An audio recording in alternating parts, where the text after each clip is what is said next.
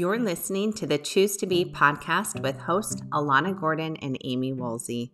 As you join us each week, we will provide you with tools, resources, and knowledge to help you navigate your healing journey. Choose recovery, choose healing, choose you. Welcome to the Choose to Be podcast. Thank you all for joining our conversation. This is one of those episodes that I think is going to be really helpful, not only for you, the betrayed listener, but also for the one who is working on recovery. Either way, I think that the information we're going to share today is really important, super ben- beneficial. And as always, drop into that awareness. Um, if it feels too heavy to do anything about it, you don't have to do anything about it.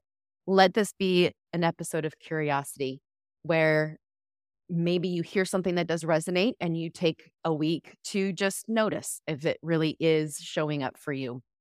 So, recognizing recovery, and we're going to talk about what that looks like. And then, if you do notice this, then we're going to be giving you a couple things to utilize tools if this is showing up for you. So, first of all, Alana, let's just dig into what the heck does that look like when you weaponize as the betrayer, when you weaponize your recovery work towards your partner?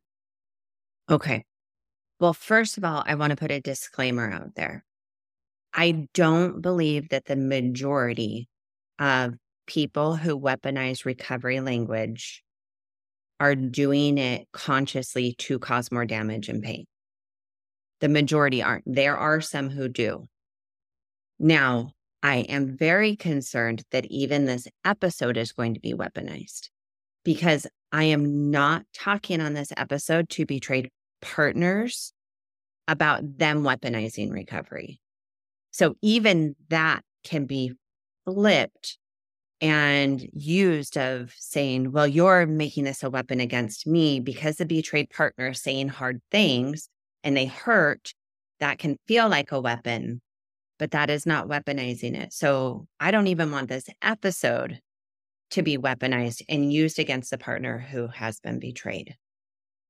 And so that's my first disclaimer is a, don't use this episode to weaponize, and B, that a lot of times when this weaponizing is happening, it is coming from a place of trying to learn the tools and trying to apply them to ourself and understanding, but not having yet the skills to be able to differentiate and use it in a healthy way. And so, what the heck is weaponizing recovery? it means that when we're learning new language and new skills, that it then is getting turned back onto the betrayed partner and causing them additional damage and additional pain. So this can look like, and Amie help give a few examples of this, but one example that comes to mind is if I have a couple and she's doing her work and he's doing his work, and he learns about gaslighting. And when he learns about gaslighting, he learns that gaslighting, and they're trying to teach him so he can make sure that he's not doing it. They learn that gaslighting is changing the other person's reality. And so when his wife comes to him and she says something that he doesn't believe is accurate, then all of a sudden he starts accusing her of gaslighting. Well, you say this and that's not accurate. So you're gaslighting me which is not actually gaslighting, and go back to our episode with Sarah Morales and hear about what gaslighting is. But all of a sudden, what I see happen with my betrayed partners is they go, Oh, hold on, wait, am I gaslighting? Am I doing it wrong?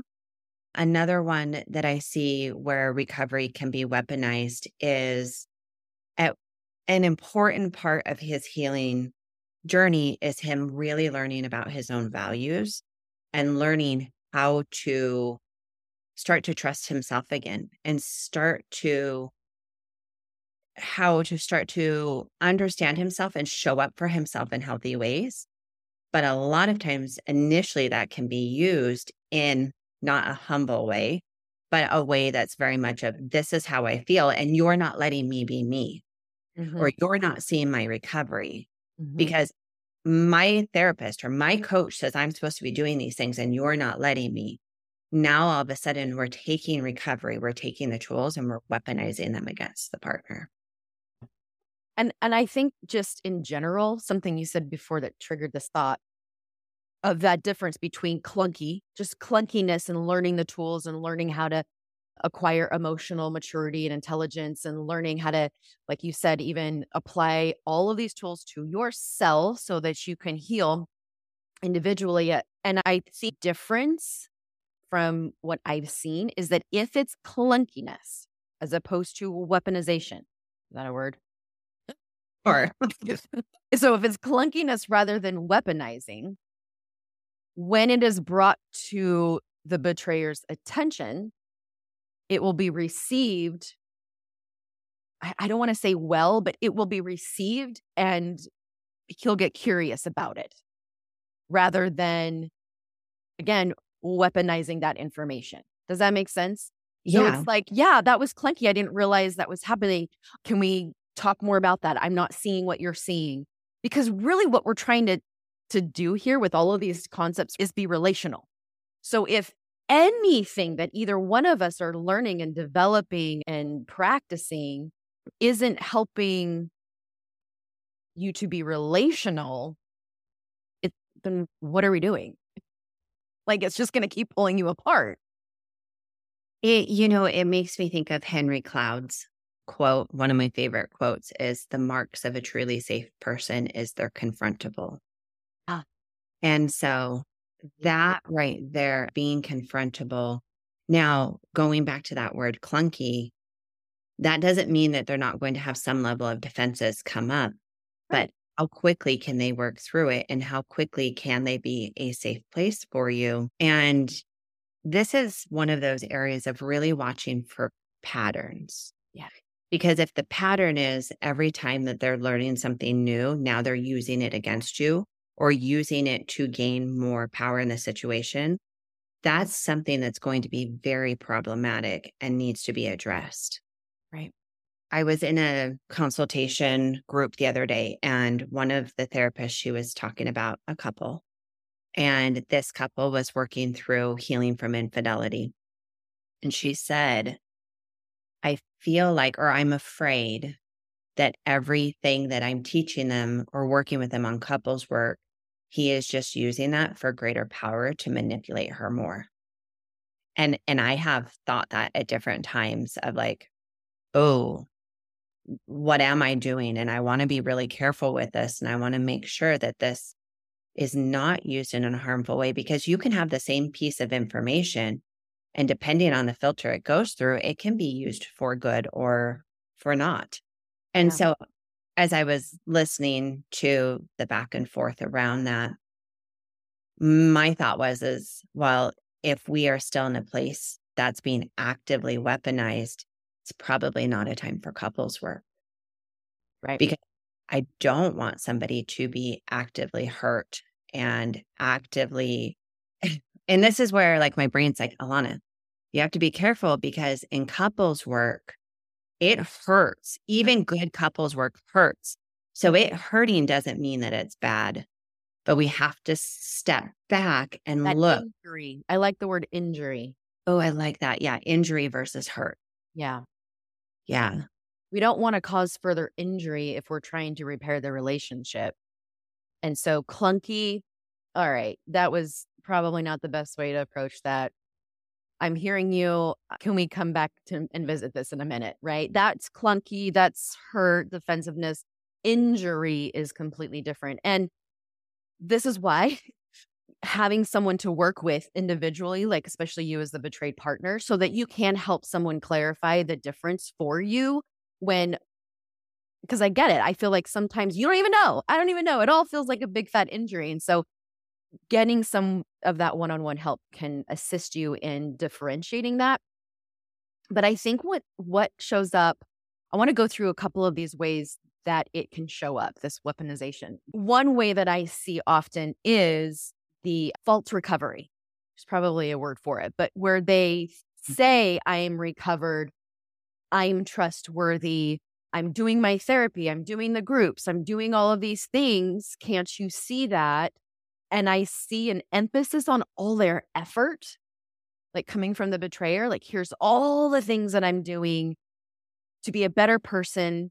You should trust me. But yeah, th- that's something that I see. I'm wondering what you see in addition to that. So, what's funny is my brain totally went a different direction because I was remembering something that was talked about in our supervision yesterday. so, I wasn't listening. I mean, I was, right. but something you said triggered another thought, and then my brain went somewhere else. And so, tell me again, Amie, what you said, the beginning of that. Okay. So, one way that I see this show up is like faults. The checklist. Okay. Yeah. Faults recovery, faults reformation, however you want to phrase it. Okay. And you can leave all that in. I don't even care because I'm human. Okay. Yes. So, that the checklist, this is this is where my brain went. Is I was thinking about I had a client come in the other day and she was talking about working with some other therapists in the past. And she had said, I felt like there was more. I felt like there was more. Then there was a polygraph and he fails. And guess what? There was more. And then I felt like there was more and I felt like there was more. And a professional was trying to talk her out of it of like, no, I think you're saying this and this. And I'm like, ugh, like I will never talk a client out of their experience because their gut and their intuition is going to be so much more aligned and aware than mine. Now, does that mean that after trauma, we can't have false alarms going off? We definitely can. But as we're doing our work, if that is continuing, I have seen over and over and over and over again how many women's and men really, when they're in a healthy place and getting and doing this work, how much their intuition really is spot on. Mm-hmm. And so, yeah, when he goes, Oh, here's a checklist. And then he's just trying to prove to you all the ways that he is better now.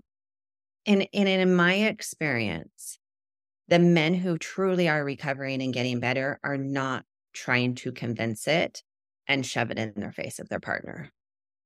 Yes. And I think the weaponizing piece, this is why we're jealous on doing this episode, because there are so many nuances and ways that this can show up and not be weaponized. But what's coming to my mind that I feel like that little weaponizing piece is if they're trying to gain sympathy from you about themselves, like trying to get you to sympathize with them so that then they can manipulate you more. So I feel like it's this manipulation of emotions trying to get you to think differently or feel differently about them. Again, that's not relational. Relational is the betrayer saying, I can see that you don't still feel confident in my recovery and it makes sense why. Um, I can only hold on to what I know I'm doing and continue to try and rebuild that trust rather than that convincing and but why don't you see and look at how hard I'm trying and you don't appreciate and you don't see that's not relational and that's not helpful and I think that's where it can cross the line. I I love that you said that and that weaponizing happens when we are trying to manipulate or control the other person or their experience or their feelings. Right. And so I I think about EFT, Sue Johnson, as part of infidelity repair. She says we have three main stages, and there is rupture, repair, and renew.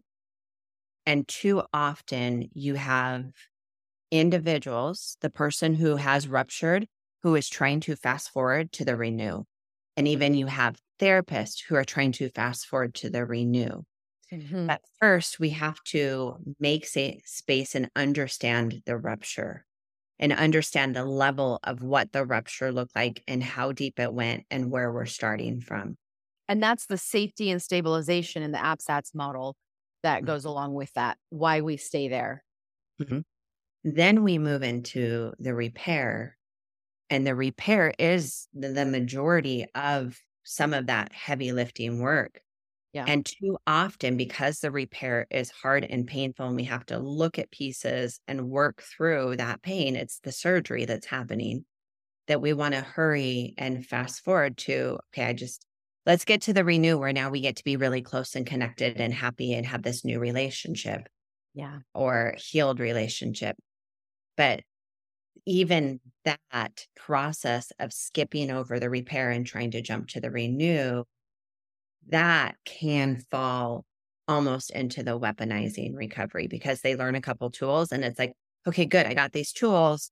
Now I'm going to jump over here and let's work on renew and we're good. Like, can't yeah. we just like past in the past? For sure. Okay, I want to go on a couple different ways that this might show up. We talked a little bit about emotional manipulation and how that can also be weaponized where they think like personal vulnerabilities, how that shows up in their recovery work. So they might do this to, again, elicit sympathy and get you to support them. And that's how they get you into their control bubble, worrying about them. Again, this is so that the manipulation can still happen to get you to whether that's to stay in the relationship or continue to ignore or not see the the toxic behaviors that are showing up or abusive behaviors and communication that's showing up. And even the just I was thinking like I've seen this happen just on I wouldn't say normal emotions, but yeah, the normal emotions that show up with betrayal, it's for example, I'll speak to my own experience. You should be forgiving me by now. Emotionally manipulating me into you should feel a certain way about my behavior by now. That's the reason why I'm not better and we're not better. That is definitely a way that that I experience and see happen a lot with weaponizing emotions. You mm-hmm. shouldn't be angry. Why are you angry? I thought we've done all this work. Why are you still angry? You shouldn't be angry. Um, well, right there, the minute somebody is telling you how to feel or how you are feeling, we have crossed a line. Yep. And that's something that I, I did not learn until later in my life and later in my marriage was that nobody gets to tell me how much how I feel. That's my own personal experience. And too often I grew up where my parents were telling me how I felt. And then my husband was telling me how I felt. And then I would take that on. Oh, oh, I guess I am feeling this. Or sometimes I get really mad and I'd be like, I am not feeling this. And then I would escalate more. And then I'm like, well, now I'm feeling this. But even once I really embraced and recognized that nobody gets to tell me how I feel, now when somebody goes, Oh, you're feeling this, I can, instead of just taking that on, I can stop and go, check with myself. Okay, yeah, that actually is how I'm feeling. Or that's not quite how I'm feeling. And then if it's safe, emotionally safe, then I can share that with them, what's really happening. Yeah. It also, I think when we were talking about this the other day, a term I heard was emotional blackmail. Mm-hmm. That's another way that this can show up where they withdraw, they guilt you, make you feel obligated in some way, shaming, criticizing, silent treatment, any of those terms I think fall under that emotional blackmail, and that can also be a way of weaponizing their recovery. Mm-hmm, mm-hmm. You know, one way that I see in couples is when the partner who has betrayed is not consistent in their recovery work. And then when they are in a place that they are doing better and the betrayed partner feels safe to be vulnerable, and shares a piece of information. And then when the person who has betrayed is no longer in a good place, they take that vulnerable sense sensitive information that was given to them and they pull it back up and they use it against them. And so that right there, I feel like is more damaging to the relationship I'm looking for some kind of comparison. I'm just going to leave it at that. It is so much more damaging to the relationship because what that does is that signals to the brain of the betrayed partner I cannot get vulnerable. Even if you feel safe right now, it may not be safe in the future and this will be used against me. Therefore, I cannot let my walls down. And I see that one happen. Oh. Eh, it's definitely not in all of my couples, but I see it happen more often than I would think. Yeah. I agree. That was my experience. And it took me a couple years into my second marriage to stop saying to stop preempting my conversations with Scott and be like, you're not going to use this against me. Like, I'm going to, I want to share, but I don't want you to use this against me. I remember him saying at one point early on in our marriage, looked at me like almost offended, like, wait, what? Like, why are you, why are you preempting the conversation with that? And well, now, yeah, duh, makes sense because that was my experience as well. It messes with me. The thing that's so hard about this conversation is I think if this is happening in a relationship, for the person who is doing it, the person who has betrayed and the person who's doing it, it is going to take a pretty dang high level of self awareness to see it. Because the way our brains are wired is we have so many protectors that don't and blocks that don't show us this information because it's really painful. So I can see a wife being like, hey, so and so, can you please listen to this episode? And her hoping, like, I hope he just heard the last five minutes of what they just talked about, like that right there. I hope. And I could see them listening to it and being like, yeah, man, I'm glad I don't do that. So I just want to point out especially when you're working with the person who's acted out or the addict, when you're working with that person, one of the hardest jobs of working with them is helping to break through the denial. And that's something their partner can't make them do or help them do. That really is individual work that they have to do in a place that's really safe for them to explore this yeah. without judgment and and Unfortunately, that usually is not in the relationship at first. It's even that safety needs to be created. And and so I just think about that if you're listening to this and you're hoping that your your husband or your partner will listen to this and he'll get it. It I think it definitely is okay to make a request of this is an area that I am seeing that I would like you to go do some more work on. But please don't expect instant, instant, I get it. And now we're good. This, I feel like this, and maybe this is why this is so nuanced and complicated, is it is going to look so different and so unique per couple. And how much it's happening and whether it's intentional or not. There's there's just so many layers to this. That, well, of course, like almost every topic we we discuss, and so that's why I think we're so adamant about saying any information we share utilize for you and your awareness and understanding because that is recovery that is healing is you staying in you know your control bubble. And so absorbing this for you seeing if it does resonate because I do always like to err on the side of maybe this isn't for everybody and maybe this gets this episode gets used inappropriately like we mentioned before and when you're going through something like this and you don't have a language but you know something's happening i just feel like if you pay attention to you and your body and it goes oh that's what it is that's healing. Being able to give a language and a name to what's showing up in your body physiologically when cognitively you don't have that information. So, yes, utilize this for your own awareness and absorb this how you feel fits or not. And if you are the betrayer, same thing. Okay, go into your body. And if something is like, hmm, maybe you just take the whole list and you take that to your your therapist or your coach and you say, you know what, this is something that was talked about. I would love to to know if this is showing up for me because I don't I don't think it is, but can you help me? Um, that right there is recovery. That right there is accountability.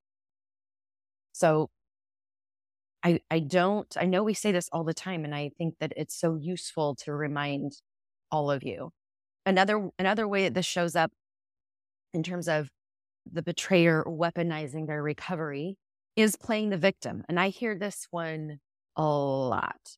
I'd say um, this is probably the number one thing that I see. I agree.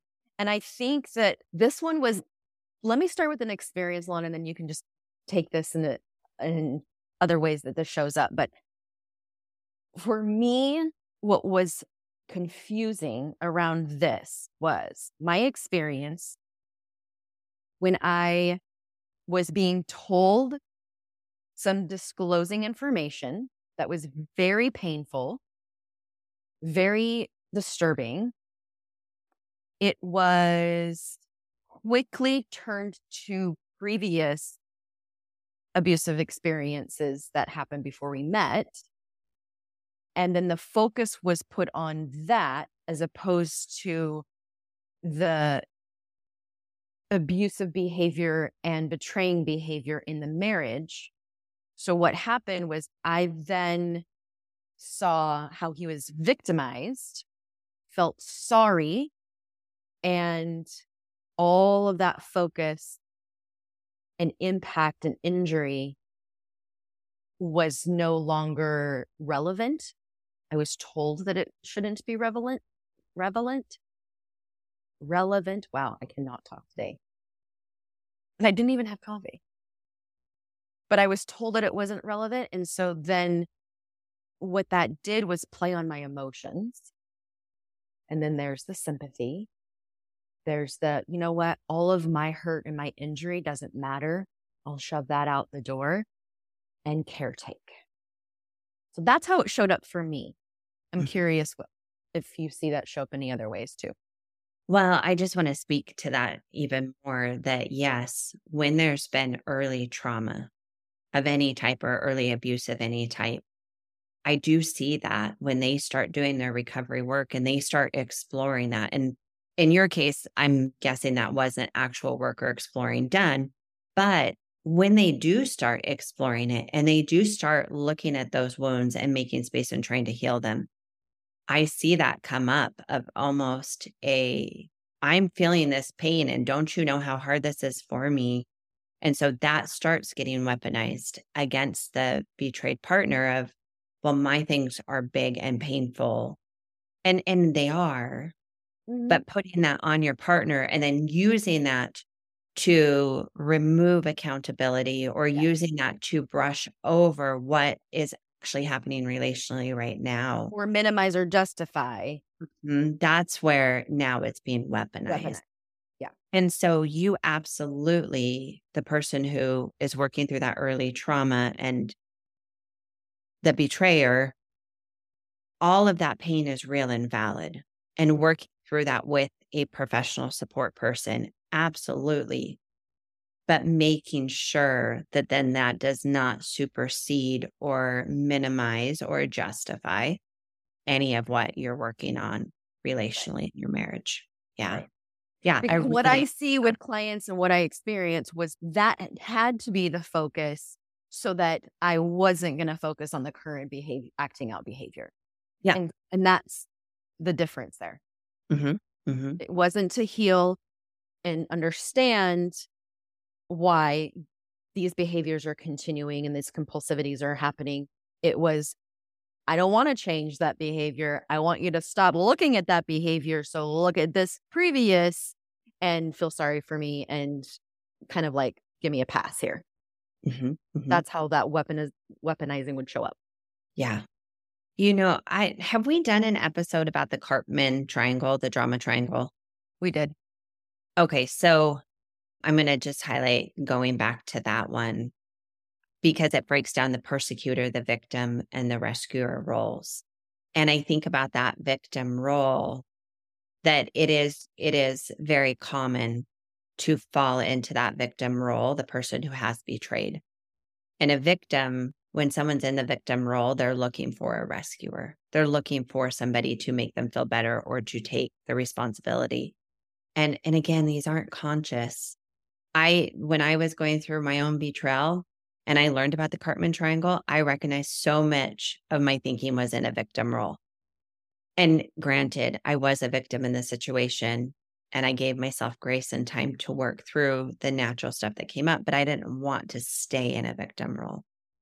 And so just it comes up on both sides. But the question is do we recognize when we're doing it and take the steps to get out of it for the betrayed partner, or are you trying to pull her into that cycle? So just recognizing that. So, yeah. I well, think what hold on, there's one more that I okay. I think is really important because I literally just had this show up this past week with a client. It's that financial, I don't know what you want to call it, but it's the financial weaponizing. So like look at all the money that we're spending on therapy, look at all the money that we're spending on this, self-help and threatening to discontinue all of it because of how much is being spent using that as like, okay, so I'll just speak to this particular client. She started to feel guilty. She's being guilted into how much money they were spending in recovery work. Feeling guilty that even she was spending money in her recovery work. And that it breaks my heart. But that's one way that I saw that show up recently. Mm, that's a good one to recognize. And it's hard because I've been there working my own recovery and Luke working his recovery. It was not cheap.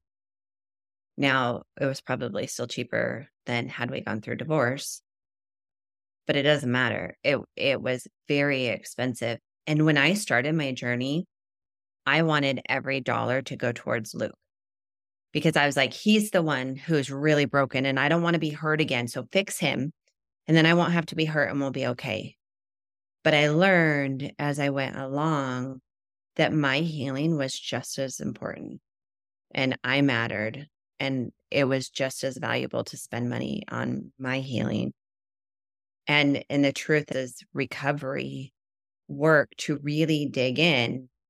I didn't want just some Joe Schmo therapist off of my insurance who's never been trained in betrayal trauma. Cause I did see some who didn't get it. And that to me, that to me caused more pain. Right. So it's a hard one, but it's also really important to watch for when you, as the betrayed partner, start to feel guilty or responsible financially for your recovery work when you did not cause this injury and you have a right to heal. I was this was years ago. I had just started running some groups in the Worth program.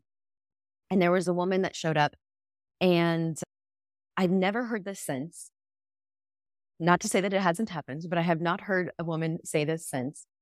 But he had taken on an extra job. Mm-hmm. He had taken on an extra job in order to pay for the work and did not throw that in her face either. It it was just something he went out and did. She didn't ask. And I was so I really was impressed by that accountability and that responsibility. I could see how that helped her feel safety, trust, and even cared for when this kind of of injury leaves you feeling so discarded and uncared for. And I've never forgotten that. Again, I've, I've sure maybe it happens. I've never heard a woman share that's happened before, but I was like, you know what? Because of that experience, it is possible. That is an option. And I think that, now don't go tell them to. I mean, you can make the request, but I just think that's for the injury that you caused rather than yeah. saying we can't afford it. Sorry. Yeah. No, I have a guy right now who is working more than one job. Oh to try to make sure because for him that is his way of being accountable. It's yeah. made this mess. I'm going to clean it up. I'm not going to ask you to go back to work or work more hours. Yeah. I am going to fix this. Yeah. I and it's a forever so thing. Right. Mm-hmm. i think it says so so so so much. Anyways that was one last way that i've seen this show up so we can talk about Okay. So when you do see it show up, if this is something, again, going back to have your own awareness, trust your own gut. And I love what you said in the beginning of the session of just like really honoring your body and honoring the, the responses, even if it's not maybe what is happening currently. I still always tell my clients to err on the side of trust the body first and then get curious. Because your body needs to know that you're not going to ignore it and and um, dismiss it anymore. So I think it just is such a beautiful self love, self compassion to be like, oh my gosh, yeah, we're freaking out. I hear you. I see you. Tell me what's going on. So always, always defer to the body. If you do recognize that this might be happening to you, that this might be your experience, then some steps to consider, as always, safety is that phase one, safety first. That might look like boundaries. It might look like um, planning for safety if there is immediate danger happening. We already talked about the recognizing the signs. Yeah. But figuring out for yourself as an individual of recognizing what those look like in your relationship and look for patterns. We say that a lot, but really look for what patterns are happening over time. That's where I'm really focused on as a professional. And then, like you're listening to this podcast right now, educate yourself. Educate yourself to really know and understand what this looks like, what abuse patterns look like, what it looks like, what it feels like. And then, like you said, like trusting your feelings, listening to your body. We already talked about seeking support, getting people outside of yourself to do that, creating the boundaries. We have the boundaries episodes. So go back to those. If you need help with boundaries, everyone needs help with boundaries. So be really patient with yourself on that. Mm-hmm. And remember the I statements when you're, even when you're expressing this just remember the I statements that just might be like, I've noticed that in certain situations, I feel pressure or feel guilty, and I'd like to discuss, you know, how we can better whatever. Just keep that in your sphere. That can really help the conversations. I really like that. And I, the thought that went through my head is to get to the place of really being able to own those I statements is we have to have some sense of clarity. But these patterns, if recovery is being used against you, a lot of times you don't have clarity. A lot of times you're confused and it feels like a big jumbled mess. And sometimes it's hard to know which way is up or down or left or right. And I'll just tell you when I have a client who has a lot of confusion, we either are earlier in our journey and we just need to do a lot of grounding and stabilization, like go see like three or four episodes back on that. It's we're either in that place or there's continual things that are happening today that is spinning your reality. And so as soon as somebody tells me that they're really confused, especially if they feel like they have some sense of clarity and then they go in a conversation and they come out more confused, that's a really big flag waving at me of, oh, we better dive in here and look to see if we have any type of abuse patterns. And the reality is, weaponizing recovery definitely errs more on the abusive side. And it could be full out abuse. I'm not I'm not going to give it a label. I'm not going to stumble a label on that. But really big flags waving of we need to dive deeper and understand this more. Yeah, Yeah. if you feel confused, even right now, I love what you said there. And I think just getting grounded and coming back to yourself because uh, you have the right to be wrong. We can't start sifting through all of the muck unless we start seeing how it's actually showing up in us. And that can feel icky. It can feel heavy. It can feel like, oh, I don't even want to go there. So reach out to a professional so that you can be guided through that and slow all of that down to sort through these different pieces that might feel very confusing. So I love that you said that. I just want to validate this is this is hard. And again, we're talking to all different stages, all of you who are in different stages of the journey. As always, just take this if you need it. And if not, you can put it aside and come back and revisit. Yeah. Wow. I feel like it's a little bit heavier of an episode today. And so I ending it on a bubbly note almost feels a little inappropriate. And so if you're feeling that heaviness and if you're noticing stuff come up, my recommendation is just remembering that gentleness with yourself, that self compassion. Self awareness is so healthy and sometimes it can be painful. awareness of what's happening within ourselves or awareness of what's happening relationally can be really uncomfortable. So, really gentle with yourself. And if this applied, I'm sorry. I'm sorry that you're going through this. I'm sorry you're dealing with this. If you are a partner who has betrayed their spouse and you're hearing this and you're recognizing things in yourself, thank you. Thank you for listening to this. Thank you for being open and trying to understand so you can help your partner heal. Thank you for facing these brave, hard, difficult things because there's a lot of people who aren't willing to try, even. So, thank you. With all that being said, thank you for joining Amie and I for our conversation this week, and we look forward to seeing you all next week. Be sure to head over to the show notes to find out any of our upcoming webinars, groups, or new resources that might help you in your healing journey. Or head over to chooserecoveryservices.com.